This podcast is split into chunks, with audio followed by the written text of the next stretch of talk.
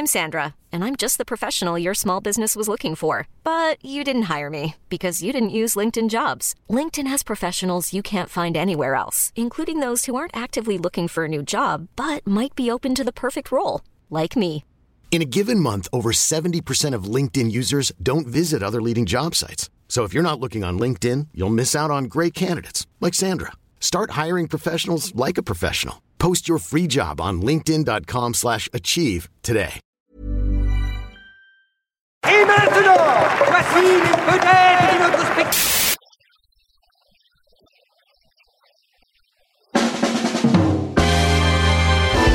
La Palme d'Or revient au metteur en scène de Triangle. C'est non.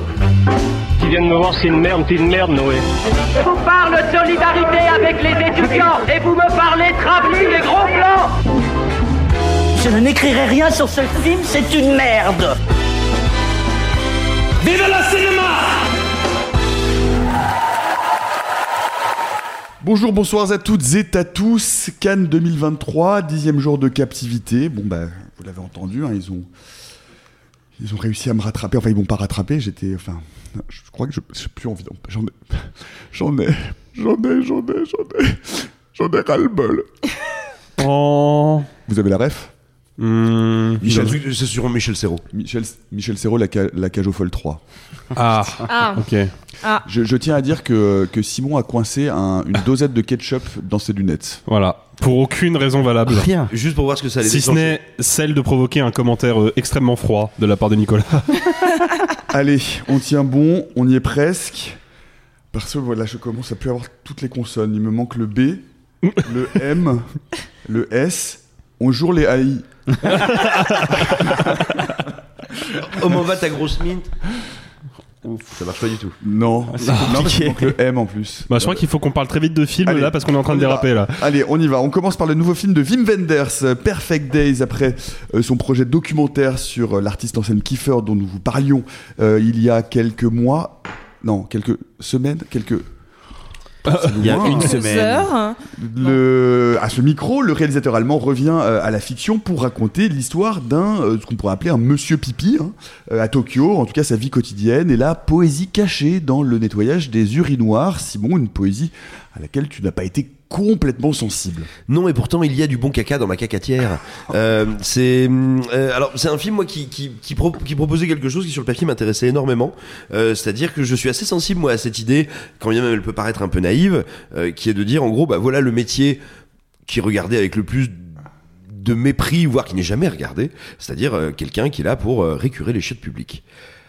Euh, je pense pas qu'il y ait de civilisation, de culture, de pays dans lequel c'est un métier qui est particulièrement valorisé, particulièrement bien vu. C'est-à-dire quel que soit le pays que tu vas observer, la culture que tu vas regarder, tu sais que c'est un des métiers les moins qualifiés et puis pas un de ceux dont les gens euh, se vantent au baptême du petit dernier en faisant bah moi j'ai bien récuré les chiottes quoi.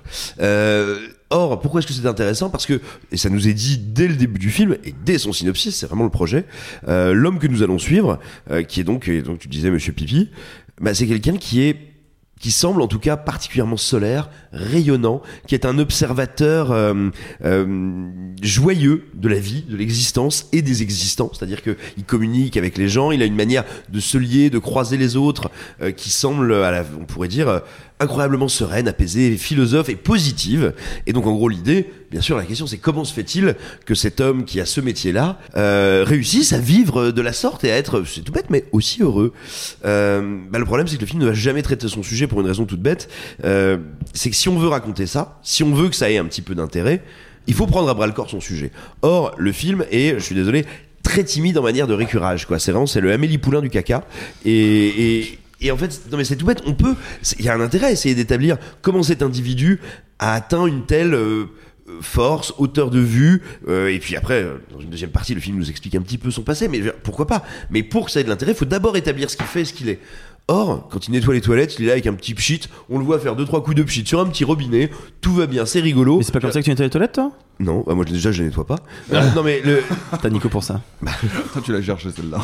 mais le, non, mais, mais le, le- le film, euh, euh, le film pourrait être en, odo- en odorama, ça se passerait bien. Ce que je veux dire, c'est que euh, tu ne me feras pas croire qu'il n'y a pas un moment où c'est un peu dur quand même d'aller nettoyer, euh, nettoyer les, les, les, les fientes euh, d'autrui. C'est pas le métier le plus rigolo du monde. Euh, ça t'agresse physiquement, tu travailles avec des produits chimiques. Euh, ben voilà, c'est pas valorisant. Les gens qui te croisent te disent pas genre bien joué bonhomme, ça c'est du service public. Non, mais ça pas la main. Euh, et, et, et donc en fait à partir de là, si le film ne prend pas ça en charge, ne prend pas ça en compte, s'il ne me montre pas qu'est-ce que c'est de se lever le matin et après sa, et après sa douche d'aller nettoyer le vomi des tuffers, s'il ne veut pas accepter de montrer ça à l'image, alors dans ce cas-là, ça n'a aucune valeur que de me dire regardez comme il est philosophe et comme il voit loin. C'est trop facile. Enfin, tu vois, Peut-être que les, Tok- les Tok- c'est à Tokyo. hein. Tokyo Heat, ouais. Peut-être que les Tokyo Heat sont très propres. non, mais, non, mais tu sais quoi Peut-être, mais ce que je veux dire, c'est que. Pas d'argument. Non, zéro, rien. Non, mais attends, non, mais attends. On est au sur stade où on y va. argumentaire, point. euh, Oui, mais, mais j'ai quoi Peut-être bien, mais tu me feras pas croire euh, qu'ils le sont tous à chaque instant euh, et qu'il n'y a jamais de lendemain de, de lendemain de soirée à Tokyo. Tu- Vu, ce qui- vu ce que certains picolent, en tout cas. Je pense que ça doit avoir des conséquences d'ordre digestif.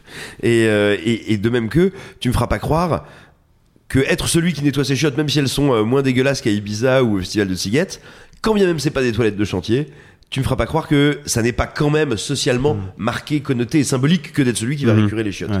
Et donc en fait voilà, euh, le, le- le laveur de chiottes est philosophe. Il faut déjà que tu me le montres comme un laveur de chiottes pour que ça ait de l'intérêt de me dire qu'il est philosophe. Sinon c'est trop facile. Alexis. Mais c'est euh, Wim Wenders, il est, il est quand même passé plusieurs fois euh, par Cannes. Il a eu plein de prix euh, ici et notamment la Palme d'Or pour Paris Texas.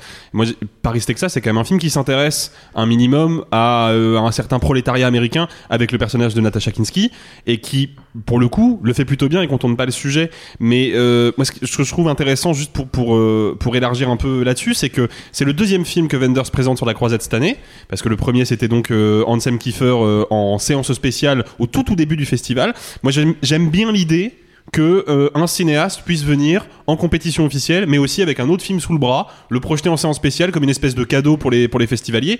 Mais on peut aussi se poser la question est-ce que c'est pas parce que le film sélectionné en compétition a été sélectionné parce que c'est Wim Wenders quand bien même le film est peut-être un peu faible ou en tout cas insignifiant par rapport au reste de la compète, parce qu'on a quand même eu des gros morceaux euh, cette année. Et dans ce cas-là, la séance spéciale, c'est un peu le, le moyen de, de, bah, de justifier un peu plus la présence de Wenders, parce que pour moi, Wenders, il est devenu par la force des choses, euh, même si son cinéma m'intéresse plus, il est devenu un peu comme Ken Loach ou Moretti, quoi. C'est-à-dire que c'est devenu un, un client habitué. Wenders fait un long métrage, on sait que si le calendrier match, il va se retrouver sur la croisette et très certainement en compétition. Est-ce que c'est le sentiment que tu as avec ce film-là ou Ah, pas Totalement, totalement. Alors après, c'est pas, euh, je veux dire, on n'est pas sur du Wenders bouchonné à infect, hein, sinon ce serait à Venise. Mais euh, mais c'est ça, tu vois. Wenders quand il fait un truc horrible, ça va à Venise, et quand il fait un truc euh, qui normalement provoque pas d'AVC, il est à Cannes. Et là, c'est vraiment ça, quoi. Ils en ont mis deux pour le prix d'un. Enfin, tu vois, c'est ils l'ont vraiment acheté au prix de gros, quoi. Mais ce qui est, ce qui est intéressant de, de Wenders, c'est que c'est un cinéaste foisonnant, c'est-à-dire que c'est un cinéaste qui s'intéresse à des nouvelles formes, qui tente différents types de narration, euh, tant le- dans le documentaire que dans la fiction. Mais euh, dans la fiction, il faut bien dire quelque chose, c'est que ça fait quand même longtemps euh, qu'il n'a pas produit de récits particulièrement intéressants. Ah Oui, bah puis- oui, oui, je pense. Simon. Oui, puis moi, il y a- il y, a un truc qui me frappe dans le film. Alors attention à ceux qui nous écoutent, euh, dans ce que je vais dire, lo- loin de moi l'idée euh, de tenser Wenders comme si c'était un, horrible euh, occidental néocolonialiste, mais il n'empêche, il va donc nous parler de cet homme japonais à Tokyo, dans un univers contemporain, qui se veut réaliste, sinon naturaliste. Hein. Je veux dire, en gros, euh, la photo est baveuse et c'est du bon numérique qui tâche pour bien dire « Bienvenue dans la réalité, monsieur Bond !»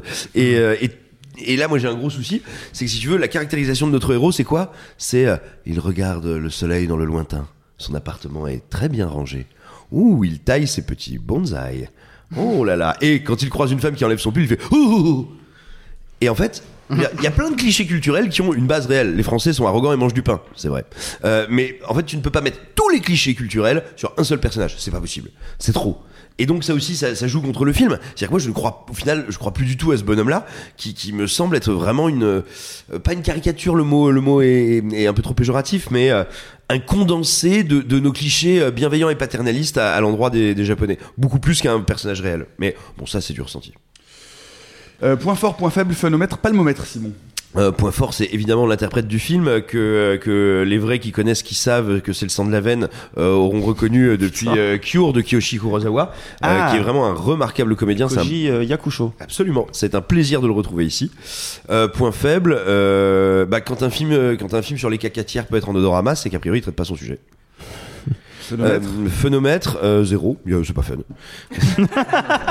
Est-ce que, est-ce que ça peut repartir avec une palme ou un prix euh, selon toi? Euh, ça peut partir avec un prix d'interprétation et, euh, et tu sais c'est le genre de film qui peut avoir un potentiel comme euh, euh, film de secours tu vois genre par exemple il y a, imaginons il y a trois il y a trois quatre œuvres très clivantes euh, qui justement euh, bah, écartèleraient le jury c'est le genre d'œuvre sur lequel à un moment quelqu'un fait mais et qu'est-ce que vous en avez pensé de celui-là? Et en fait personne n'est contre parce que euh, il y a pas il y a pas beaucoup de raisons de détester le film moi il y a un, un espèce de, de- pour le principe tu vois de principe dans la manière dont il raconte son histoire qui fait que je reste en dehors mais voilà le film est pas abominable euh, enfin, je veux dire euh, t'as t'as pas l'impression d'avoir mangé une grosse tartine de Breya enfin tu vois c'est Perfect Days de Wim Wenders. Et vous, est-ce que vous êtes plutôt Dame Pipi ou Monsieur Popo? Vous pouvez me euh, dire tout ça dans les commentaires. Hors compétition, après Wes Anderson, après Danny Moretti, le réalisateur coréen Kim Ji-woon euh, fait lui aussi un film Vashkiri, c'est-à-dire une mise en abîme du réalisateur qui filme un film sur un réalisateur qui filme un film. Dans le Séoul des années 70, Kim veut refaire la fin de son film Cobweb, et ce, malgré les plaintes des acteurs et des producteurs.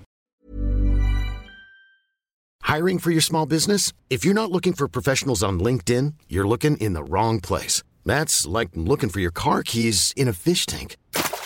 LinkedIn helps you hire professionals you can't find anywhere else, even those who aren't actively searching for a new job but might be open to the perfect role. In a given month, over 70% of LinkedIn users don't even visit other leading job sites. So start looking in the right place. With LinkedIn, you can hire professionals like a professional. Post your free job on linkedin.com/achieve slash achieve today.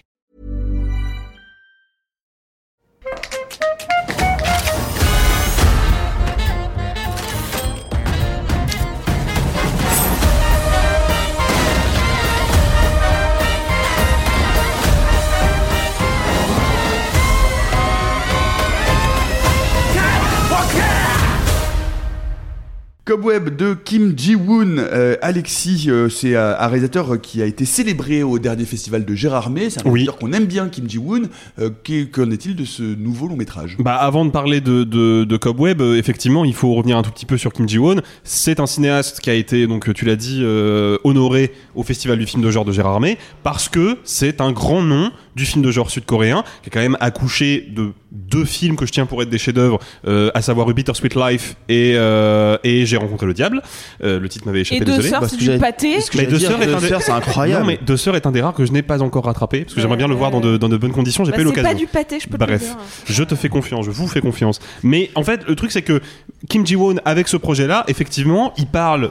On, s'en doutait hein, dès le début, il parle de sa condition de réalisateur. Plus spécifiquement, il parle du geste créatif qui anime les réalisateurs et du paradoxe qui court dans l'industrie cinématographique, à savoir que ceux qui financent les films ont une mentalité industrielle, ceux qui les fabriquent et qui les mènent à bout ont une mentalité artistique, et comment les deux cohabitent ou ne cohabitent pas. C'était les grandes questions que le film euh, promettait de se poser. Et de fait, il se les pose mal. Très mal. Et c'est ça le souci. C'est-à-dire que moi, j'ai quand même un souvenir très très ému du premier visionnage de J'ai rencontré le diable il y a un paquet d'années maintenant, parce que je m'étais souvenu d'un film qui déjà était une proposition hyper radicale, mais surtout d'un film qui était un sommet de mise en scène, un sommet de découpage, un sommet de tension.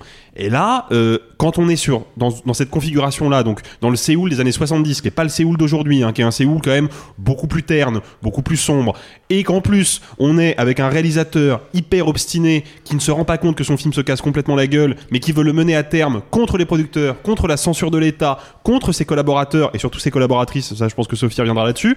Il y a matière à faire un grand film de tension.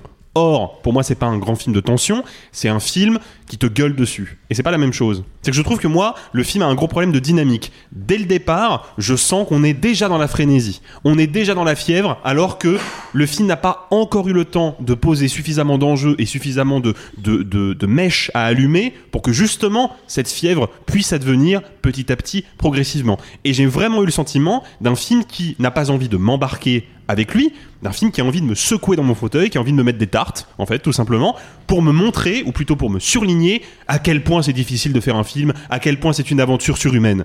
Bon, déjà, euh, moi je suis pas forcément d'accord avec cette conception-là de la fabrication cinématographique, mais ça c'est juste une divergence de point de vue. Je vais pas en tenir rigueur à Kim Ji-won. Ce qui me pose plus problème, bah, c'est que c'est un film qui parle de cinéma, et qui n'est pas capable de produire du cinéma d'aussi bonne qualité que ses précédents longs métrages. C'est-à-dire que moi je trouve que c'est un film qui est malheureusement, il est pas mal filmé, attention, c'est pas c'est pas de la mauvaise cam parce que Kim Ji-woon il sait quand même se servir d'une caméra. Bah, c'est pas Joel Clodo, quoi. Je le trouve quand même beaucoup plus classique, beaucoup moins innovant, beaucoup moins euh, imaginatif que, sans- que dans ses précédents films, alors que, ne serait-ce que sur des questions de montage, il y avait matière à s'amuser, il y avait matière à proposer des choses. Là, je trouve que, par exemple, les différentes ruptures entre le tournage et le, le, le film, dans le film, euh, pour moi sont assez classiques. Je précise, euh, et c'est pour vous dire à quel point le visionnage a été très compliqué pour moi, je suis pas resté jusqu'à la fin du film.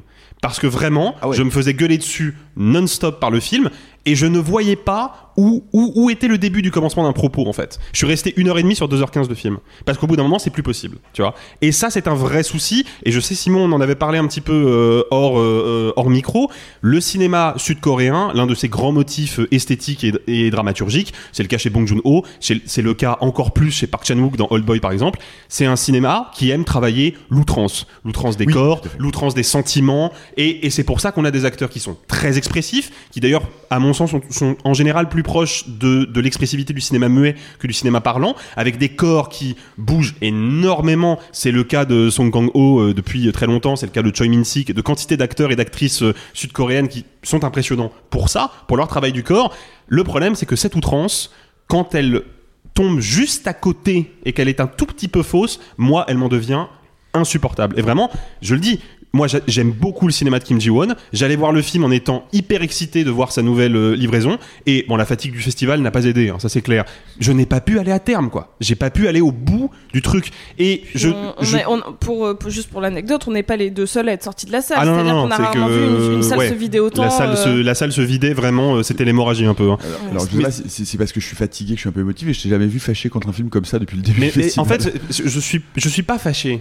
Je suis déçu. Souviens-toi du premier enregistrement quand même. Je suis très déçu. Non, oui, non, mais, non mais, non, mais, c'est- c'est pas franchement, la même chose. C'est pas, la même chose. je- Je fondamentalement, je sais que ça peut sonner comme de la, je sais que ça peut sonner comme de la colère. En vérité, je suis surtout très déçu. Je suis déçu parce que moi, je ne, je ne considère pas que ce soit une bonne chose qu'un film mette plus d'une heure et demie à commencer à, à- à me raconter quelque chose d'intéressant. C'est-à-dire qu'on l'a déjà vu, on l'a déjà vu ce cinéaste qui pète des caprices parce que les producteurs ne veulent pas financer son film, alors que si on prend un, un point de vue un tout petit peu objectif, bien sûr que les producteurs ne vont pas te financer. Et d'ailleurs, c'était un problème que j'avais eu Moretti raconte la dans, même chose. dans le dans le pendant documentaire du cinéma, j'avais eu ce problème-là avec Jodorowsky's Dune que je trouvais le film intéressant dans sa manière de montrer le projet complètement fou de Jodorowsky, mais le fait que le film, plus on avance, plus le film commence à nous dire, bah en fait, le vrai problème dans tout ça, c'est que les producteurs aient pas eu assez de couilles pour financer Jodorowsky, t'as un peu envie de leur dire, non, non, mais le film est infinançable. Et ça, on ne peut pas transformer la réalité jusqu'à ce degré-là. Et là, c'est la même chose. Le film dans le film a l'air vraiment pourri, les réécritures n'ont pas de sens, le mec ne... ne... C'est le but. Enfin non, pardon, excuse-moi. Ah, non, je te laisse pas faire. pour mais- moi. Ah, bah, bien sûr que Pas si. pour moi. Non mais pardon, excuse-moi, je te laisse terminer. non, mais vas-y, vas-y, Non, non, non, non, je laissais Sophie parler avant, mais. euh, Je- Non, non, je- on, venez, on reprend la, la mission, on laisse pas Nico décider, et c'est Sophie qui parle pas après. Sophie, c'est moi qui décide. C'était- quoi le premier film? Je sais plus. Le Mywen. Ah oui, sur le Maïwan, on était Non, avec ça, c'était bien, ça, c'était il y a deux roi- ans. C'était pas cette année. Faut vraiment qu'on parle. Ouais. Euh, Moi, je suis, je suis hyper embêtée parce que euh, j'ai l'impression d'avoir déjà vu ce film. J'ai l'impression d'avoir déjà vu ce film plein de fois. Et si c'est pas déjà ce film-là, c'est des bouts de films qui sont ramassés les uns dans les autres. L'année dernière, on a eu Coupé, qui était un remake. Et, euh, et en fait, les films de cinéma qui parlent de cinéma sur le cinéma, il y en a depuis toujours. Euh, Certains sont parmi mes préférés. Chantons sous la pluie, par exemple, qui parle de l'industrie du cinéma. Il y en a qui vont parler des égaux des artistes qui se brisent. Il y en a qui vont parler de l'imaginaire. Je pense notamment à la rose, la rose, la rose pourpre du qui est genre une projection du spectateur. En fait, il y a un milliard de biais pour parler du cinéma dans le cinéma, pour parler soit des artistes, soit des réceptacles, du- que ce soit les spectateurs ou genre les l'industrie. Enfin, en fait, il y a, il y a pas mal de ou même la presse. hein. Il y en a qui parlent de la presse directement. Après, on va avoir les biopics sur les grands réalisateurs ou sur les mauvais réalisateurs. Je pense à Ed Wood évidemment de, de Tim Burton. Je pense à The Disaster Artist qui est plus récent. Et on en a plein. hein. On va même avoir des, des films sur des scénaristes, hein, comme le biopic de Trumbo. On va avoir des trucs très classiques et on va avoir des parodies. On va avoir, on- On a, on a Tout. des chefs-d'œuvre. On est obligé de, on est obligé de citer Sunset Boulevard, par exemple, qui a un chef, mais qui a un chef-d'œuvre. chef-d'œuvre absolu, Voilà.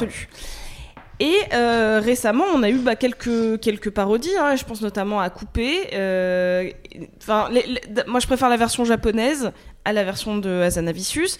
Mais en fait, pour moi, on est sur le même euh, processus de, on est tout le temps ou presque sur le plateau. Et, et- et donc là, on est sur une espèce de frénésie de plateau où on a tout le temps genre des euh, des gens qui viennent mettre des bâtons dans les roues, un espèce de euh, de trip de réalisateur. Et, et moi, ce qui me gêne beaucoup, c'est que euh, j'ai déjà tout vu. J'ai déjà vu euh, les euh, acteurs qui veulent pas faire euh, parce que le réalisateur est complètement dict- dictatorial. J'ai déjà vu cette espèce de, de, passion semi-amoureuse de. alors là, c'est pas l'assistante réelle, c'est plutôt la, la, la, fille du, de l'ancien directeur de la boîte de prod qui croit vraiment dans le réalisateur. En fait, tout ça, j'ai l'impression que c'est des clichés que j'ai vus tout le temps, euh, surtout de plus en plus récemment, et le propos. J'avoue que j'ai du mal. En plus, pour vous dire, le film s'ouvre sur un, très joli noir et blanc, très, euh, très factice. Et j'ai senti dans la salle qu'il y a eu une espèce de petite surprise que c'était un film dans un film. Je vois pas à quel moment c'était une surprise. Dès, que j'ai vu, j'ai fait, bah c'est un film. Mais c'est pas qu'un film, c'est genre un, rêve d'un film d'un rêve. Genre vraiment, j'étais en mode, ah, tu filmes, tu pars si mal en termes de narration. Je trouve que tout le monde hurle. Je trouve que le rythme comique est épouvantable. Et, et pareil, j'avais vraiment envie de le voir parce que euh, je j'aime plutôt son cinéma. Je le connais pas assez bien, mais euh, je, tout ce que j'ai vu, j'ai adoré. Euh, Deux sœurs, euh, je crois que c'est un de mes films d'horreur préférés. euh, c'est- incroyable. Et, et là, j'ai l'impression qu'on est. Je sais pas si c'est la fin du festival qui fait que j'en peux plus qu'on parle de cinéma et qu'un film me parle de cinéma. C'est peut-être ça. hein. Je suis peut-être en hein. overdose. Mais surtout, là, je. Je, crois qu'il y, a- trop un empilement de clichés, notamment ce tout début de, film euh, que j'ai pas pris personnellement. Hein, euh, vraiment, je, le dis avec des gros guillemets. euh, ça m'a même fait rire une fois ou deux de dedans. Ce mec qui arrive dans un café, le réalisateur, et t'as quatre mecs qui arrivent aussi et qui font euh, Eh, tu penses qu'un jour t'arriveras à faire un meilleur film que ton premier parce que gna, gna, gna, genre en train de lui gâcher son bibimbap qui avait l'air délicieux, se dit en passant. Et, après il dit ouais mais vous les critiques vous êtes que des que des réalisateurs ratés wesh. Et, et vraiment j'étais en mode ok bon bah ça va parce que la scène est plutôt rigolote mais en fait il y a plusieurs moments où on revient encore sur le rôle de la critique et sur le fait que euh, tout dans ce film est tout dans ce film est là pour montrer qu'en fait on est juste là pour euh, euh, cadenasser pas que la, nous la critique hein, mais que tout le monde est contre le réalisateur parce qu'on ne peut pas complètement le soutenir dans sa vision artistique et et en plus, je trouve que c'est un personnage très faible qui, euh, qui est là par, euh, par, euh, par passion débordante, mais qui au final se fait littéralement vampiriser par chaque idée qui passe. la, narration est genre catastrophique. bref, non, non, non. Mais par contre, je trouve pas ça mal réalisé, contrairement à Alexis. Arthur, t'as une tête, mon pauvre, t'as l'air d'être complètement blasé. hein. Non, mais en fait, je vais vous parler d'un autre film qui s'appelle Dans la toile de Kim Ji-woon. On n'a pas vu le même film, je pense. Euh, Alors c'est quoi ce film? Eh ben, ça raconte un réalisateur qui euh, est un réalisateur raté et plutôt Mmh. nul, euh, qui qui a, croit avoir un éclair de génie en voulant retourner des scènes de fin, mais qu'en fait tout le monde lui dit mais t'es complètement débile parce qu'il est complètement débile et le film te montre dès le début, mais il va quand même aller au bout parce que les génies on leur fait confiance et souvent à tort et le film le montre. Vous n'avez pas vu la fin, donc en fait il y a plein de trucs que vous dites qui ne fonctionnent pas dans votre raisonnement. Je suis désolé de vous le dire, mais mais vraiment sur pourquoi les critiques lui disent ça sur pourquoi il agit comme ça, sur pourquoi lui il a fait un, excellent premier film et par la suite tout est résolu. Euh, Il y a une scène qui est brillante euh, de la, le fameux plan séquence qu'il veut faire depuis le début, mais bref.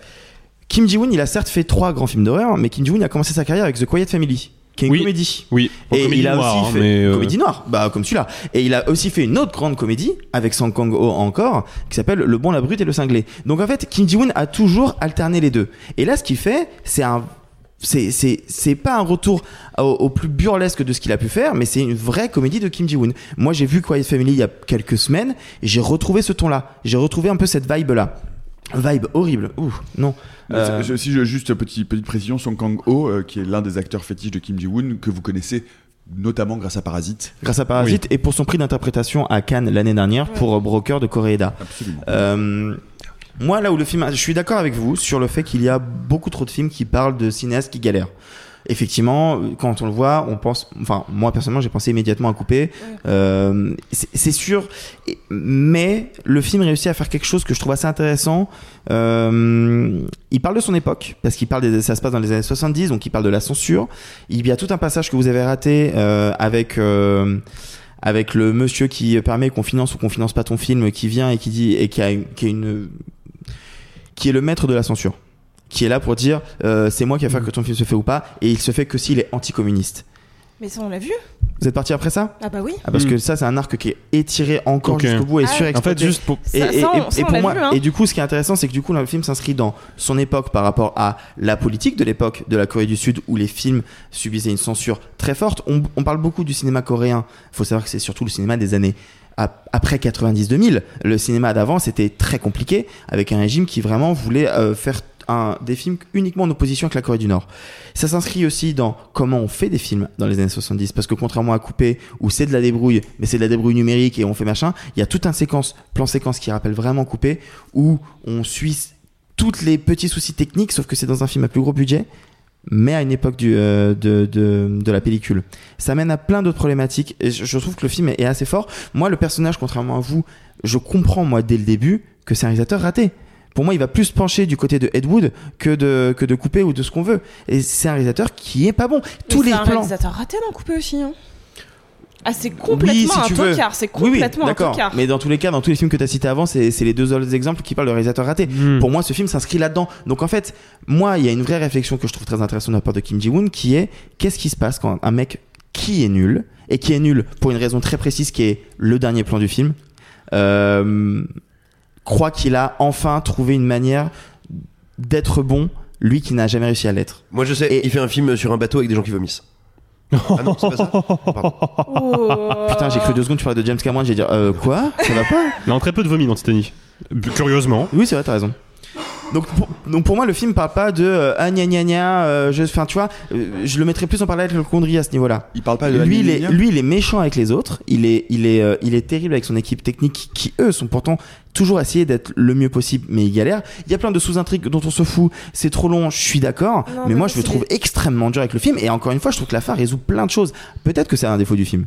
Qu'il faille la fin pour résoudre Bah, toutes ces intrigues-là. en fait, mais moi, je trouve que le film pas hyper je, bien. Je, je sais, je sais pas si c'est un défaut et je te fais complètement confiance, euh, Arthur, si tu dis que le film euh, renverse en quelque sorte son dispositif, mais c'est un souci qui est peut-être lié à la place du film dans la programmation du festival. Ah, ça peut-être. Parce que faut, faut le dire, quand on, quand on regarde le festival de Cannes de loin, on se rend pas forcément compte de ça, mais c'est pour ça aussi d'ailleurs que ce festival-là existe et que des festivals comme ça existent partout dans le monde. C'est que c'est des festivals où on voit entre 2 et 4 films par jour pendant 11 jours. Donc en fait, la, la structure même du festival fait que les, ré- les réceptions des films sont exacerbées, dans Bien le sûr. négatif comme dans le positif. Absolument.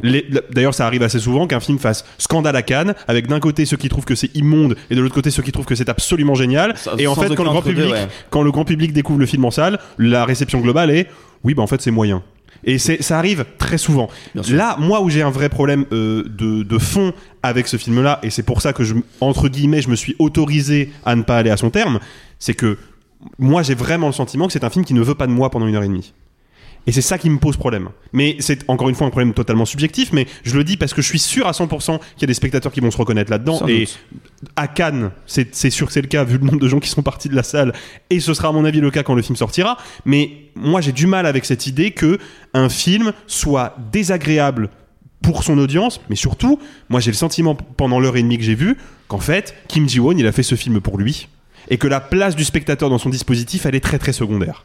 Ah, et du coup, c'est pour ça que j'ai vraiment vécu le film comme une espèce d'outrance permanente et un peu gratuite. C'est que je me suis dit, en fait, là, tu es en train de réaliser ton film parce que tu as très très très envie de dire quelque chose sur le cinéma, mais t'as pas forcément envie que ce propos-là soit inclusif pour ton audience.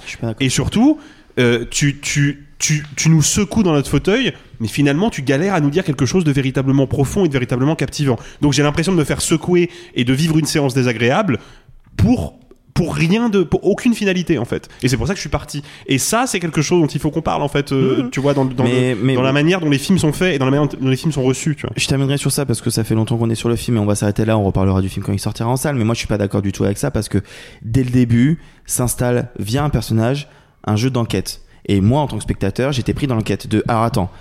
Eux ils sont, ok, eux ils sont ensemble, ok. Là c'est quoi le secret? Ah y a ça. Alors lui il parle d'un feu. Qu'est-ce qui s'est passé? D'accord. Pourquoi la productrice elle est pas là? Qu'est-ce qui se passe? Et moi pendant une heure et demie, certes ça hurle, certes ça crie, certes c'est le bordel, comme ça peut être le cas sur certains plateaux de tournage avec un réalisateur qui est débile.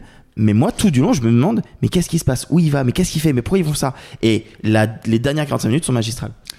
On fait euh, un petit tour de table pour essayer de vous réconcilier parce que j'aime pas quand vous vous fâchez, ça me donne envie de pleurer. C'est parce que je suis fatigué, je suis fatigué. Sophie, point fort, point faible, phénomètre, palmomètre. Ouf. euh, alors le point fort pour moi c'est peut-être la photo que je trouve vraiment quand même plutôt jolie. Euh, J'aime bien quand il y a des reconstitutions de décors un peu à l'ancienne, notamment à un moment une forêt où une nana se coupe le pied. Je trouve qu'il y, a- y a quelque chose de très euh, un peu carton pâte, mais euh, et ça- ça, ça reconstitue bien. La reconstitution d'un cinéma de l'époque un peu carton-pâte, un peu fauché.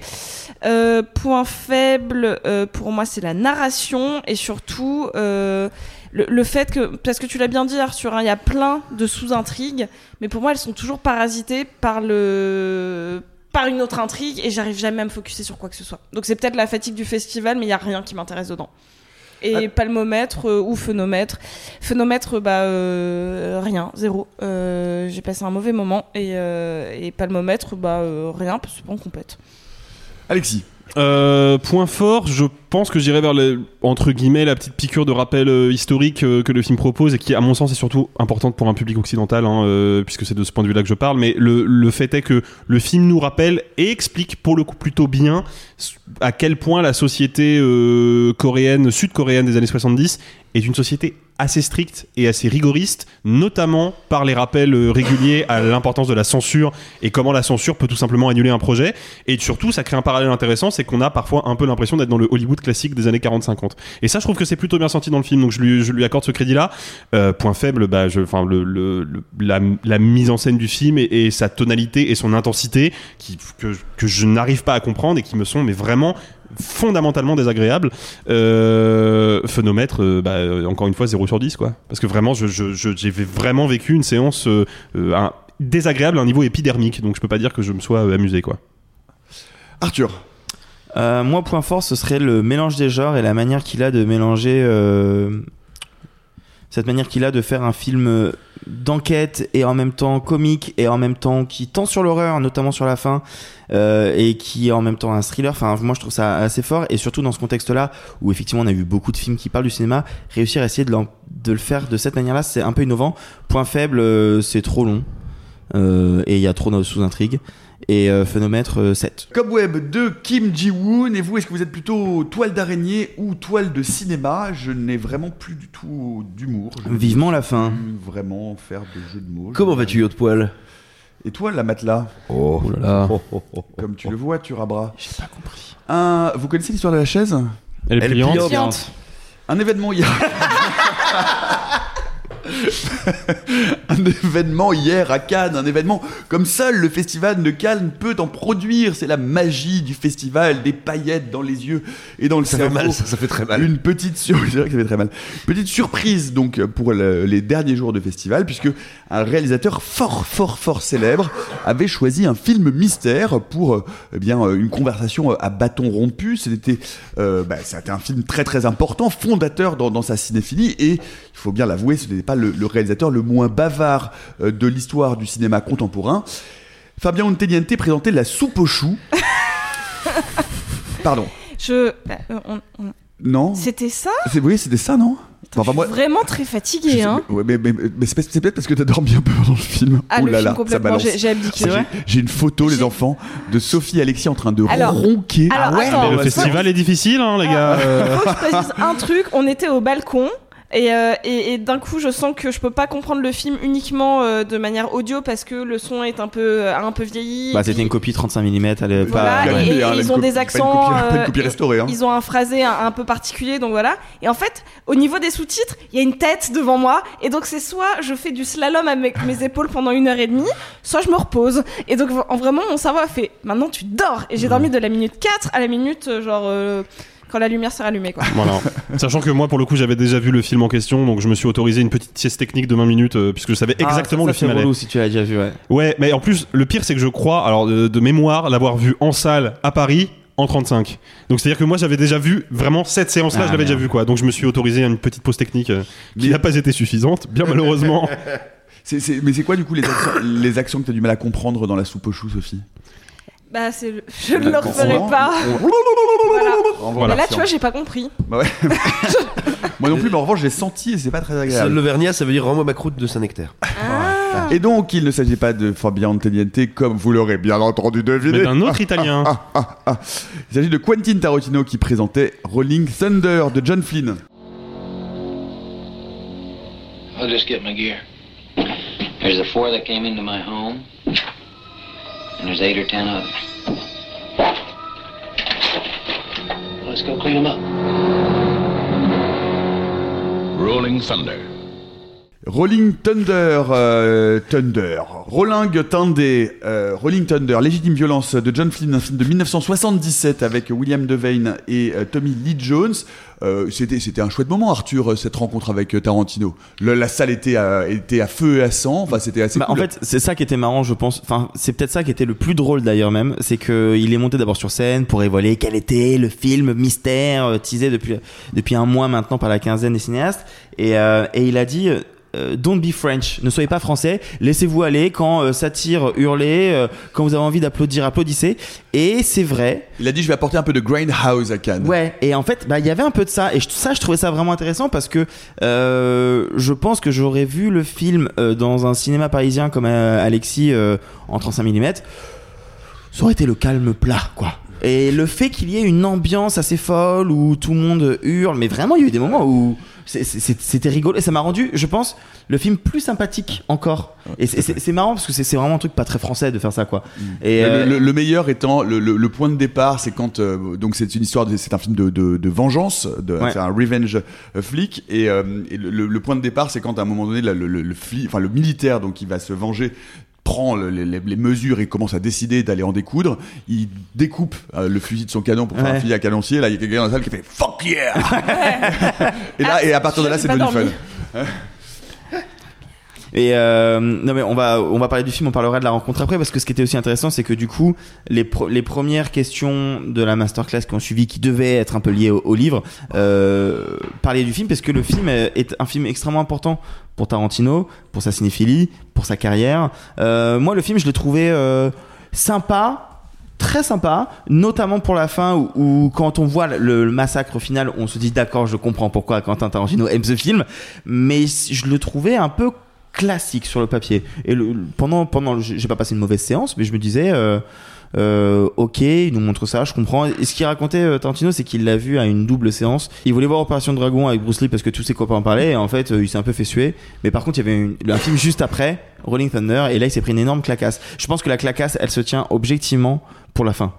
Pour le massacre final, parce que comme tu l'as dit, c'est un film de vengeance. C'est un militaire qui rentre, euh, il se rend compte que bah, Vietnam. du Vietnam, il est parti 7 ans, il est revenu, sa femme pensait qu'il était plus là, donc euh, bah elle s'est remariée, oupsie, Euh, elle est plus trop amoureuse, oupsie, et, euh, et du coup bah lui il est en mode ok, fair enough, mais bah, ma- mais ma- malheureusement euh, des truands vont arriver et euh, vont mettre à mal euh, sa vie et il va vouloir se Mettre à venger. mal sa vie, c'est qu'ils vont tuer sa femme et son fils. Je sais pas si on spoilait à ce point, mais d'accord, disons-le. Il va tuer, ils, ils vont tuer, ils vont tuer euh, son ex-femme du coup Oui. et, euh, et Et son, son fils. enfant, ouais. Et, euh, et il va rentrer dans, il- dans une espèce de vengeance noire avec cette euh, serveuse d'en face qui a l'air fascinée par le bonhomme. C'est pas un film incroyable, mais les 30 minutes, c'est du pur Tarantino, je trouve. En fait, il faut, il faut expliquer que Quentin Tarantino est un cinéaste extrêmement cinéphile. C'est peut-être le cinéaste le plus cinéphile. Il a vu un nombre de films absolument pas pour incalculable. Non, je sais, mais je pense que le seul qui peut lui tenir la dragée haute, c'est Martin Scorsese. Sauf que ils ont pas vu la même catégorie de films, et c'est ça qui est important. C'est que Tarantino, depuis très longtemps, il voue un culte immense à quantité de cinéastes oubliés parce qu'ils ont fait majoritairement de la série B voire de la série Z, qui sont pas des grands cinéastes, mais comme ils ont forgé sa cinéphilie, c'est des gens pour qui il a une affection énorme. Et John Flynn est vraiment dans la tête de liste de, ces, de cette catégorie-là. Moi, je trouve que pour, pour, pour parler rapidement de, de Rolling Thunder, faut expliquer que Rolling Thunder est un film écrit par Paul Schrader, Ouais. donc il avait euh, signé euh, un ou deux ans auparavant le scénario de Taxi Driver de Martin Scorsese, qui nous racontait déjà l'histoire d'un vétéran du Vietnam qui revient de la guerre, qui essaye de se remettre dans la société, sauf qu'il ne reconnaît plus l'Amérique euh, qu'il avait connue avant de partir à la guerre, et qui va petit à petit vriller, sauf que, et Tarantino l'a dit d'ailleurs à la, masterclass, euh, Taxi Driver c'est ce qu'on appelle un film de vigilante, c'est-à-dire vraiment un, un film sur un personnage qui décide de chercher la source du mal qui, euh, qui travaille la société pour exterminer ce mal-là. Évidemment, comme tout ceci est très conceptuel, il va jamais y arriver. Et à la fin du film, bah, il finit juste par plomber des proxénètes euh, choisis un peu au hasard, parce qu'il a besoin de se, de se mettre dans la peau d'un justicier. Là, Rolling Thunder, Paul Schrader, il part du même euh, incipit, mais il va vers autre chose, à savoir bah, cet homme qui revient relativement solide psychologiquement de la guerre. Il a des traumatismes, mais il arrive à les gérer. Sauf que, ben, malheureusement, une nouvelle tragédie va lui tomber dessus. Là, c'est la goutte d'eau qui fait déborder le vase et il va se lancer dans une spirale de violence qui n'est pas là pour établir la justice, mais juste pour assouvir une pulsion de vengeance. Et la vengeance, c'est le motif que Tarantino a énormément travaillé dans sa carrière. Donc il y a quelque chose de d'assez euh, intéressant de voir justement ce film-là et ensuite d'entendre Tarantino en parler, même si dans l'absolu, je trouve qu'effectivement, à l'exception de son climax qui est assez généreux et de quelques plans euh, pour le coup très typés euh, polar de série Ouais, B ouais. avec les gros plans sur les guns et tout, je trouve que c'est un film qui est assez plan-plan et assez chiant, mais parce qu'encore une fois, John Flynn n'est pas du tout, du tout un cinéaste particulièrement visuel, quoi. Moi, c'est- un film qui me travaille pas beaucoup, euh, Rolling Thunder. J'ai de l'affection, mais c'est pas un film que euh, si si Tarantino avait annoncé avant que ce serait ce film-là, je serais peut-être venu juste pour la masterclass, t- très honnêtement. parce que- Mais ce qui est intéressant aussi, c'est que Tarantino a expliqué sur scène que Schrader a vu son scénario euh, extrêmement censuré. Tout Au départ, un- c'est- le truc le plus intéressant de la masterclass. Bah moi je trouve en fait et c'est ce qu'il explique dans son livre du coup euh, cinéma spéculation et c'est pour ça qu'ils ont choisi ce livre ce film et qu'ils en ont parlé sur scène euh, comme ça. Au départ, le personnage euh, principal devait être extrêmement raciste. Euh, L'action se passe le au Texas. Le film, il est encore un peu. Hein. Je veux dire, con- Oui, mais ça concrètement, le être- film est quand même un chouïa. Les Mexicains sont gras et puants. Il faut grosso modo les Ouais. tuer parce que c'est de la vermine. Mais ce qui est intéressant, c'est que ce que raconte euh, Tarantino, c'est qu'il en a parlé avec Schrader et que Schrader avait écrit au départ un scénario avec un type extrêmement raciste tout du long et qui plus raciste encore. Bah en fait non, je, je suis pas d'accord avec toi Nico. Le personnage n'est pas raciste dans le film. Alors le film dans sa représentation peut l'être, mais le personnage ne, ne l'est pas. Là dans le scénario de Schrader, il l'était. Il avait des, des insultes racistes tout le temps. Il n'arrivait pas à dire ces putains de Mexicains. Enfin voilà. Et du coup. Le massacre final ne veut pas, devait vraiment arriver à une espèce de massacre général où on va pas juste tuer les truands, mais on tue littéralement tout le monde. Les prostituées, les clients, tout le monde. Donc, ce que voulait faire Schrader, c'était une critique de la revanche fasciste. C'est comme ça que l'a, l'a expliqué bien Tarantino. Là, le problème, c'est que les producteurs ont dit, euh, bah, c'est un peu compliqué à financer votre affaire, en fait. Euh, et du coup, ils ont, ils ont enlevé plein de trucs, et du coup, Schrader déteste le film. Et en fait, j'aurais peut-être aimé avoir cette anecdote avant de voir le film. Ouais, je comprends. je, je suis assez d'accord. Mais ce qui est rigolo, c'est que du coup, euh, du coup, Tarantino dit, ça n'en reste pas moins un film raciste. Oui. Et euh, en discutant avec Schrader, il dit oui, mais c'est le meilleur des films de revanche raciste. Bah euh, oui, en fait, J'ai l'impression que vous parlez du biopic de pour- Donald Trump. quoi. pour, pour expliciter quand même une, parce qu'il y a une toute petite ambiguïté dans les dans le dans le propos de Schrader qu'il faut bien saisir, c'est que Schrader voulait effectivement faire un film où le personnage est ouvertement raciste et déteste les Mexicains et terminer sur un final où il apparaît comme fondamentalement un psychopathe, un tueur de masse. Mais il voulait faire ça, tu l'as dit Arthur, pour justement pointer du doigt la facilité avec laquelle un Ouais. citoyen américain peut sombrer dans une vision fasciste de la société. Là où, euh, en fait, le paradoxe, c'est que comme le film a été aseptisé, euh, que le personnage n'est plus raciste et que le final n'est plus un gigantesque bain de sang euh, injustifié, eh ben, du coup, paradoxalement, le film devient raciste parce Ouais. qu'il normalise cette vision-là. C'est-à-dire que si le scénario de Schrader avait été euh, réalisé tel quel, le spectateur aurait bien compris que bah, la vision du Mexique n'est pas véritablement le Mexique, c'est comment un Américain peut être amené à considérer le Mexique. Or là, le film normalise ce truc-là et en fait une généralité, ce qui en fait donc effectivement un film facho, mais, euh, mais un film facho euh, intéressant à bien des égards. Mais c'est cette, cette ambigu- ambiguïté-là d'ailleurs que Tarantino a cultivé dans ses propres films aussi. euh. Bon, en tout cas, moi, je sais que depuis que j'ai vu ce film, je me tiendrai élo- très éloigné des éviers à, à broyeur. Ah oui, clairement, ouais. Euh, mais bon, on en a vu d'autres scènes des broyeurs qui sont bien plus douloureuses que celle-là, hein, parce que celle-là, elle, glo- elle, elle est globalement Il y en a une très cool dans Small Soldiers de Joe Dante. Absolument. Euh, je les ai plus en tête, mais j'ai- plein d'images en tête, mais j'ai j'en- pas J'en ai une aussi. euh, Putain, je sais plus quel film, un truc. Bah, J'ai vu- là, j'ai là, vu une scène appel à avec- ma mémoire aujourd'hui, là, s'il vous plaît. J'ai vu, oui, moi j'ai vu une scène de Stanley Broyer il y a pas très longtemps. Ok. Et ben, voilà. dans tous les cas, ça devient un Capitaine Crochet que je trouve rigolo. Euh, non, mais ce qu'on peut dire tout de même aussi, Alexis, c'est que euh, sur, sur la structure du film, brièvement, c'est un film pas incroyablement rythmé. C'est un film qui a une sorte d'histoire Mm. d'amour un peu lente et qu'effectivement, tout ne vaut que pour le climax final qui dure un quart d'heure de décharnement de violence. Avec, ah si, il y a une chose quand même très stupéfiante et incroyable dans ce film, c'est de euh, réaliser que euh, Tommy Lee Jones John, c'est- John est une bombe sexuelle. Il est Je ne le savais pas non plus, t'as raison, c'est vrai. non, mais c'est parce que c'est quand on pense Tommy Lee Jones, on pense pas sex appeal. Alors, sex Or- appeal- le sex appeal est présent, mais quand le sex appeal, c'est lui qui s'habille en militaire et qui utilise son fusil en mode pam pam, euh, là Non, il perd. Et puis il y, a- il y a un petit truc, euh, il y a, il y a- il y a une petite, une petite ref homo-érotique, tranquillou bilou à la fin quand même, où ils sont Oui. tous les deux un peu en mode genre euh, bon. Euh, mais bon, en dehors de ça, non, non, mais en dehors, en, en dehors de ça, la structure du film euh, est un, peu- un peu laborieuse. Oui, le film est laborieux, mais en fait, je pense que le film est laborieux comme euh, Taxi Driver au niveau de la stricte écriture est un film aussi un peu poussif et un peu laborieux. C'est la période où Schrader a pas encore atteint l'efficacité narrative qu'il atteindra un petit peu plus tard, notamment avec les films qu'il a lui-même réalisés, comme Hardcore par exemple, qui est en fait un film, je trouve, bien mieux rythmé et, euh, et bien mieux construit que Taxi Driver. Mais Taxi Driver, Non, mais c'est pas grave. mais euh, je sais qu'on n'est pas d'accord là-dessus. Mais Taxi Driver, euh, la mise en scène de Scorsese habite le film. Et c'est ça le truc, c'est que John Flynn, c'est pas un cinéaste particulièrement visuel, quoi. On lui a, fi- on lui a donné la tâche d'illustrer un scénario, et bah, il va illustrer un scénario, et on sent bien que quand il y a des scènes de tuerie, ça l'excite un peu en termes de mise en scène, mais que la plupart du temps, c'est très plan-plan, quoi. Oui, et puis le film, alors moi je l'ai pas vu avec vous hier, mais c'est un film que je connais bien et que j'aime beaucoup. Euh, donc c'est pour ça que je, je, je vous ai pas accompagné.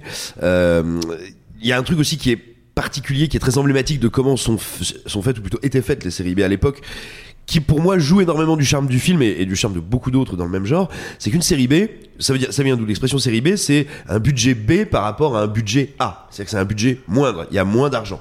Il y a moins d'argent, donc il y a souvent euh, des techniciens, pas forcément euh, moins accomplis, mais plus jeunes en fait, tout simplement, qui ont moins d'expérience. Bah, si t'as moins d'argent, t'as moins d'expérience, euh, tu vas devoir choisir où tu dépenses le pognon dans ton film. Ce qui veut dire que souvent les, les films de série B vont avoir un climax, parce qu'évidemment t'as envie de satisfaire le spectateur à la fin pour qu'il parte sur une Oui. bonne impression. Et donc on va concentrer les moyens, l'inventivité sur un dernier acte, un dernier tiers, voire un, voire un climax, voire vraiment la toute fin du film, qui vont avoir pour mission de, euh, de tout faire péter. Et moi je dois avouer que je suis très sensible à ces films, qu'il a joué un peu piano piano pépouze euh, pendant leurs leur deux tiers ou leurs trois quarts, et qui pètent à la fin. Et moi c'est un truc voilà, auquel je suis très La attaché. soupe au chou. Exactement. Bah, C'est puis sûr que- qu'il pète au début. oui, enfin moi. Bah, il en pète un général, peu je- tout le long, mais, moi en euh, général, je pète à la fin et. Non, non, non, surtout et, pas et c'est souvent ce que les gens non, non, retiennent. pas, pas après du jour de festival, je t'en prie. Non, mais c'est pour ça que Tarantino aime le film.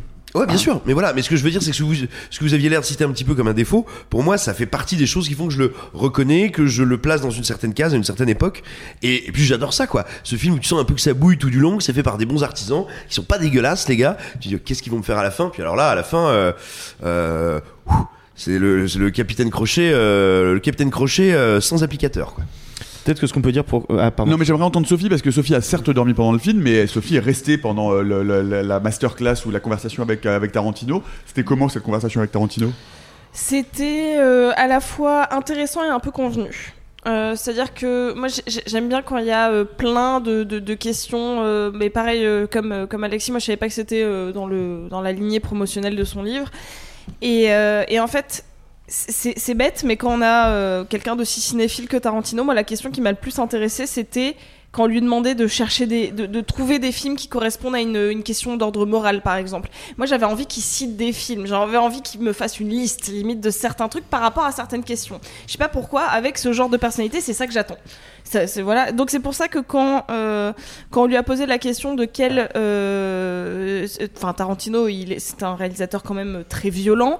Donc, quand on lui a posé la question de la limite entre la violence et la moralité, genre à quel moment il y a un film pour lui, c'est pas regardable. Donc, Ça, c'était vraiment intéressant. ça, c'est hyper intéressant. Il a commencé par une réponse un peu conventionnelle, je trouve, qui, avec laquelle je suis complètement en accord, qui est euh, la, La soupe au violence. chou, c'est insupportable. Bah oui, de mais- violence. mais tout le monde C'est est ces d'accord sur retraités ça, qui ont des problèmes gastro-intestinaux. Fais quand même bien gaffe à ta gueule, toi. hein. Mais, euh, mais en fait, lui, il disait quand, dès que la violence devient réelle, enfin, dès que la violence est réelle et qu'il n'y a plus de cinéma, parce qu'en fait, euh, c'est- ça- il faut que ça reste un jeu, sinon c'est plus du cinéma. Et, euh, et donc, du moment qu'on torture un animal euh, ou toute forme de vie, il disait un insecte, c'est pareil, on doit pas tuer, on doit pas faire du mal euh, sur C'est un plateau. effectivement une réponse très convenue parce, Bah que, oui, parce que, à peu près tout le monde est d'accord, quoi. La, la personne qui dit non, bah, euh, ni- Ouais. bon, bref. Pensez-lui Euh, pour la tortue de Cannibal Holocaust. Exactement. coach français, moi. Ben, le monde, hein. Et par contre, en fait, celle-là, donc du coup, m'intéressait un peu, mais après, il a commencé à dire. euh, il a cité, alors moi je, le- je le connais pas le film. Euh, il a cité Jeu de guerre euh, de Philip Noyce avec Harrison Ford. Voilà, et en fait, Jack il a. Ryan. il- Exactement, un il- film de la a- saga Jack Ryan. Il a parlé de. euh, de, de la moralité euh, des méchants et de, du fait qu'il ne fallait pas euh, complètement euh, pervertir et- Enfin, tu, tu le dis vachement mieux que moi. Non mais en fait c'est juste en fait je il a suis il un a peu, euh, expliqué que le méchant à la base est caractérisé comme un terroriste qui agit pour des convictions politiques donc on n'est pas d'accord avec son- sa méthode d'action et on a envie qu'il soit puni pour ça mais on comprend quand même un peu pourquoi il fait ça parce que c'est un être politique et politisé sauf que au fil du récit pour justifier le fait qu'à la fin le gentil tue le méchant on va petit à petit en faire un psychopathe sans foi ni loi et Tarantino dit que transformer un personnage pour ça. justifier sa mise à mort à l'écran c'est une limite morale qu'il ne, qu'il ne peut pas franchir Et ça, c'est intéressant quand ça, même. je trouve ça hyper Mhm. intéressant. Et, et- et en plus, il citait un film que du coup j'ai envie limite d'aller voir alors que c'est pas du tout ma cam de cinéma, juste pour comprendre son argumentaire. Et je crois que c'est ça que j'avais, dont j'avais vraiment envie. Après. euh, bah, euh, oui, ça reste un mec euh, érudit et, et surtout il a cette vibe de tous les. Chaque fois que j'ai bossé en festival, j'ai toujours rencontré ce typical Los Angeles guy, euh, hyper friendly, euh, hyper cool et qui a envie de parler de films au-delà de tout. Genre, il, il était très surexcité. Hein. Très, euh, mais sous- mais il a fait le show. toujours, Il a fait le show. comme ça. Non mais il, il- il- tu, enfin, tu vois ce que je veux dire? Quand je Mm. rencontre ce genre de type en, en festival souvent bah, c'est drôle parce qu'il a la même vibe que des, des réalisateurs qui ont fait des premiers ou des seconds films Mm. que j'ai croisés en festival de genre qui sont bouffés par le cinéma et qui sont du coup un peu surex. Euh, et, et donc j'ai bien aimé cette, cette énergie-là, même si euh, Tarantino est, est- est finalement pas un... Je crois que j'apprécie à peu près tous ses films, mais c'est quelqu'un qui est en train de rester doucement dans mon adolescence et avec qui je, je trouve moins de sensibilité. Oui, euh, Tarantino, on le sait, est un immense bavard, un peu obsessionnel. C'est ce qui le rend sympathique. On lui pose une question et il fait 15 minutes. Enfin, je veux dire, Mm. le, le- le- Ouais, c'est vraiment ça. Le, le pauvre présentateur, il avait, euh, le- c'est le, bah, c'est le, c'est Le délégué général. délégué général de la quinzaine. Le pauvre, il avait euh, trois fois plus de questions. J'ai une toute petite anecdote pour conclure euh, ce passage sur Tarantino. Euh, ne me demandez pas pourquoi, je ne vous répondrai pas. Euh, mais il se trouve qu'une heure avant la séance, j'ai interviewé Robert Rodriguez. Pourquoi Euh, Je vous répondrai pas. Pourquoi Je vous répondrai pas. Parce que ça rime avec merguez? Absolument. Oh, wow. j'étais sûr, j'étais sûr. Et à la, j'ai posé mes quelques questions euh, et à la toute fin, il me restait 10 secondes et je lui ai dit euh, naïvement, je lui ai dit ah bah c'est marrant, juste après je vais voir Quentin. euh, vous avez quand même encore des relations, machin. Est-ce que vous êtes vu Est-ce que vous allez à la séance Est-ce qu'il va venir voir votre film ou quoi? Il m'a répondu, il m'a dit qui? Je suis bah Quentin Tarantino. Il fait ah ouais hier au resto il m'a croisé, il m'a dit hey Robert qu'est-ce que tu fais là? Je fais bah je présente un film. Il fait ah cool moi aussi. Et il est parti. Voilà, je voulais vous partager cette anecdote absolument nulle. Ah non, qui- moi je trouve ça hyper intéressant. ben moi aussi je trouve ça hyper intéressant parce que du coup je me dis mais ah du coup c'est qu'il y a eu des brouilles. Et ça- Non mais je pense qu'à la base ils étaient potes, puis un jour Tarantino a regardé les films de Rodriguez, il a fait ok c'est mort.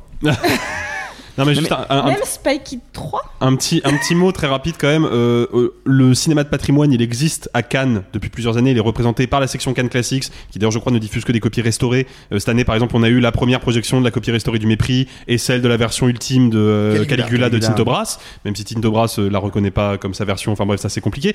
Mais quel plaisir juste de dans une compétition qui n'est pas du cinéma de patrimoine d'avoir une parenthèse où un cinéaste vient projeter un film qui n'est jamais projeté nulle part ou vraiment Dans une copie très dégueu, peu hein. et dans une copie 35 mm d'époque donc vraiment c'est une espèce de shoot du passé et, et dans un dans un contexte en plus qui s'y prête euh, je trouve plutôt bien parce que bah, la quinzaine Mm. des cinéastes euh, l'idée qu'un auteur de série B qui est décédé maintenant euh, puisse voir entre guillemets son film projeté à la quinzaine alors que de base il n'y serait jamais passé euh, je trouve que c'est plutôt une, une, une jolie chose c'était une belle parenthèse assez touchante dans ce festival La soupe aux choux de Jean Giraud avec Louis de Funès, Jean Non. Carmet et Jacques Ville. Non non toujours pas hein, toujours pas Nicolas Rolling Thunder, Légitime violence de John Flynn avec William Devane et euh, Tommy Lee Sexy Jones. Et vous, vous êtes plutôt bordel au Mexique ou et pas dans Lituanie. Vous pouvez nous dire ça dans les commentaires.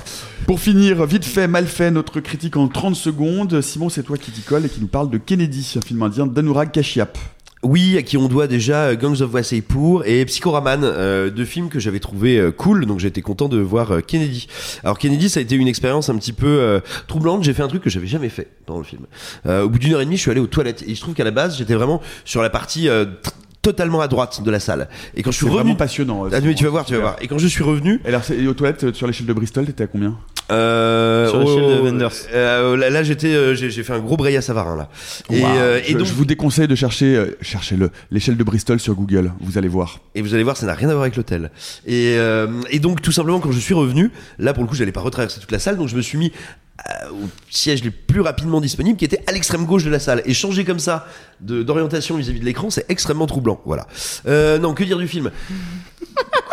L'année- C'est tout. Je- je- je mais c'est du. Attends, il a, il a écouté mon anecdote sur Rodriguez. Il s'est dit, bah vas-y, on peut raconter des anecdotes pas très J'ai intéressantes. l'impression Bah, c'est d'entendre le truc d'Alison Hannigan dans American Pie. Euh, et alors, alors Genre- tu vas rire. Une fois, encore d'été, Il y avait une très belle prairie. Et oui, mais tu remarqueras, c'est depuis que j'ai changé de chaussures. Et donc, euh, bref, tout simplement, ce que je voulais dire, c'est voilà, et si j'ai commencé par cette anecdote passionnante, c'est parce que le film, lui, ne m'a pas tellement passionné. Pourtant, il a, il, il- il a plusieurs plusieurs atouts dans sa manche. Euh, il a un comédien qui est exceptionnel. Je veux le type su du charisme, c'est incroyable. Donc c'est très très. Le type est charismatique en diable. Il joue très bien, tout simplement. Il a une présence impressionnante. Et il joue en gros un on va dire un ex-flic devenu euh, tueur à gages euh, pour la mafia enfin pour le crime organisé et qui en fait prépare une vengeance au long cours. Euh, mais non mais mm, donc ça c'est pas mal. Il y a plein de scènes avec plein de petites idées euh, vraiment assez fun de, des mises à mort que j'ai trouvé rigolotes. Enfin voilà le euh, quand le film veut se la jouer un peu inspecteur Harry sous stéroïde bah c'est exactement ça c'est l'inspecteur Harry sous stéroïde c'est plutôt plaisant. Hélas hélas le film dure plus de deux heures largement plus de deux heures. Et, et il a de vrais problèmes de rythme. Pas tant parce qu'il serait lent mais parce qu'il a du mal à euh, ordonner ses séquences les unes entre les autres pour simplement faire une gradation euh, dramaturgique. Il y a des trucs qu'on voit venir à 100, à 100 km et du coup on, s'agace un peu de voir le film passer autant, autant de temps dessus. Euh, des articulations émotionnelles ou dramaturgiques qui bah, sont expédiées trop vite et donc c'est vraiment dommage parce que du coup on se lasse assez vite du film qu'on est en train de regarder quand bien même on est conscient que c'est euh, dans ces 20-30 dernières minutes que tout va péter et quand bien même on, on peut apprécier je le disais le jeu du comédien et puis en général euh, c'est ce que je vais dire est un énorme cliché mais enfin il, Comme souvent. Merci. Mais euh, mais il est il est il est en même temps un peu juste, c'est qu'il y a un investissement. Euh, de, de tous les de tous les acteurs de l'industrie dans, dans, dans, dans beaucoup de productions indiennes qui est impressionnante. C'est à dire que même une séquence très cliché d'interrogatoire même euh, euh, deux types qui s'engueulent enfin, des trucs avec des enjeux et des situations que tu as vu 100 fois tu notes qu'il y a toujours une volonté de le mettre en scène de manière un tout petit peu différente que les comédiens vont y aller un tout petit peu plus fort. Et euh, alors ça peut donner des fois quelque chose qui est totalement dans l'outrance il y en a dans le film mais mais c'est aussi un truc qui lui confère pas mal de vie. Voilà le, le vrai problème c'est son tempo c'est son rythme c'est film qui est trop en dents de scie pour durer euh, pas loin de deux heures et demie Euh, Kennedy donc d'Anourag Kashyap, moi j'aimerais vous redire un mot puisque euh, comme ils ne m'ont pas laissé accès au micro hier, Lol. de, euh, du film de Tranan Hung, La Passion de Dodin Bouffant. Bon, ils ont ils l'ont ils l'ont très bien fait, ils en ont très bien parlé, mais je voudrais vous dire à quel point ce, ce film aussi m'a bouleversé simplement pour vous dire que c'est une expérience cinéma- cinématographique complètement complètement inédite. C'est-à-dire, ça n'est pas évidemment qu'un rapport à la nourriture, mais à ce que la nourriture fait comme lien humain, émotionnel et affectif en- entre les êtres humains. Je, vais, je pense même vraiment, sincèrement, que pour la première fois, j'ai fait l'expérience de, de, de- synesthésie entre euh, l'image et les saveurs. C'est-à-dire que vraiment, il y, a- des moments où, quand on faisait frire des lardons, j'avais le, goût qui commençait. C'est-à-dire que la, passion et l'amour, euh, la, qualité de la mise en scène euh, fait que j'avais presque des sensations gustatives pendant que je regardais le film. Bon, il y y y a tellement de choses à en dire que je ne vais pas refaire le débat, mais voilà, je, je pense que on a là un film immense et un film absolument passionnant et surtout complètement inédit dans l'histoire du cinéma. Voilà, ça c'est fait. Euh, et pour finir, bah, vous le savez bien, hein, comme euh, chaque jour, mais pour l'avant-dernière fois, eh bien, euh, vous avez droit à un extrait du livre Obscène écrit par un charlatan. Et pour changer, eh bien oui, pour changer, c'est moi qui m'y colle. Je me souviens qu'à Dakar, où je suis né, je passais des heures cachées sous ma couverture avec ma petite gazelle, mon animal de compagnie, lorsque les terrifiants orages tropicaux faisaient trembler nos murs. Mais cela n'a pas duré longtemps. Ma tendre enfance s'est arrêtée à l'âge où mon héros, avant de s'appeler Bayard, portait le prénom d'Amidou. C'était le cuisinier de la maison et il croquait des araignées vivantes devant moi, juste pour m'effrayer, puis partait dans de grands fous rires, ce rire africain. C'est là-bas que j'ai appris à rire, et c'est vrai, ce rire est bruyant. J'ai intégré très vite que les modèles dans la construction d'un petit homme étaient d'une aide considérable et qu'il pouvait se situer dans un écosystème plus large que celui de la famille stricto sensu. Mon père et ma mère vivaient au Sénégal quand je suis né. Je suis un Africain blanc. Est-ce que est-ce que c'est le moment de dire Arthur a, une tête, c'est incroyable. Est-ce que c'est le moment de dire que le livre est un peu différent d'habitude peut-être? Ah bon? Oh oui. Oh bah oui quand même. C'est- Je sais pas, il y, a une- il y a une très belle personne sur la couverture. Et oui, car tu viens de nous lire un court extrait, notamment de la première page de l'autobiographie de Didier Raoult. Je suis fasciné par le fait que tu, es- tu allais acheter le Non, livre. c'est Simon qui l'a acheté. Je lui ai offert, dis-toi. Voilà. ouais. Donc moi je t'ai offert le Bruno Le Maire et tu lui as offert le... Ah ça va être un très beau cercle de... Et- et On va arrêter de se faire des cadeaux très littéraire. vite, hein, parce que c'est compliqué là. hein. Et franchement, je vais te dire, quand t'arrives à la caisse, euh, tu fais pas le malin. Et c'est quand même incroyable parce de, de, de pouvoir être à ce point-là raciste dans C'est les fou, premières dès les premières lignes quoi. Et tranquille, je suis un Africain blanc. Mais tu vois, autant Bruno Le Maire c'est un peu rigolo, autant je suis pas sûr qu'on va beaucoup explorer Non. ce bouquin. Mais en revanche, comme on- il nous reste très peu de papier toilette, je vais le laisser à côté. Ah, ça, ça, ça, ce que tu veux. Voilà, on y est presque. Le cinéma, c'est la vie. Cannes, c'est la mort. Mais, mais, mais existe-t-il un monde en dehors de Cannes? C'est vrai, y a-t-il euh, encore, je ne sais pas, une, une réalité tangible ailleurs? Vous qui nous écoutez, êtes-vous réel? Qu'est-ce que c'est que le réel? D'ailleurs, qui sommes-nous? Qui suis-je? Maman? Maman, c'est toi C'est toi qui me parles dans ma tête en ce- Mais pourquoi veux-tu que je les tue tous Ils sont Maman Maman Maman Non, mais non, je les aime. Ma- Au secours Ah Bye les amis. Et gloire à la liberté. Messieurs, il n'est de bonne société qui ne se quitte.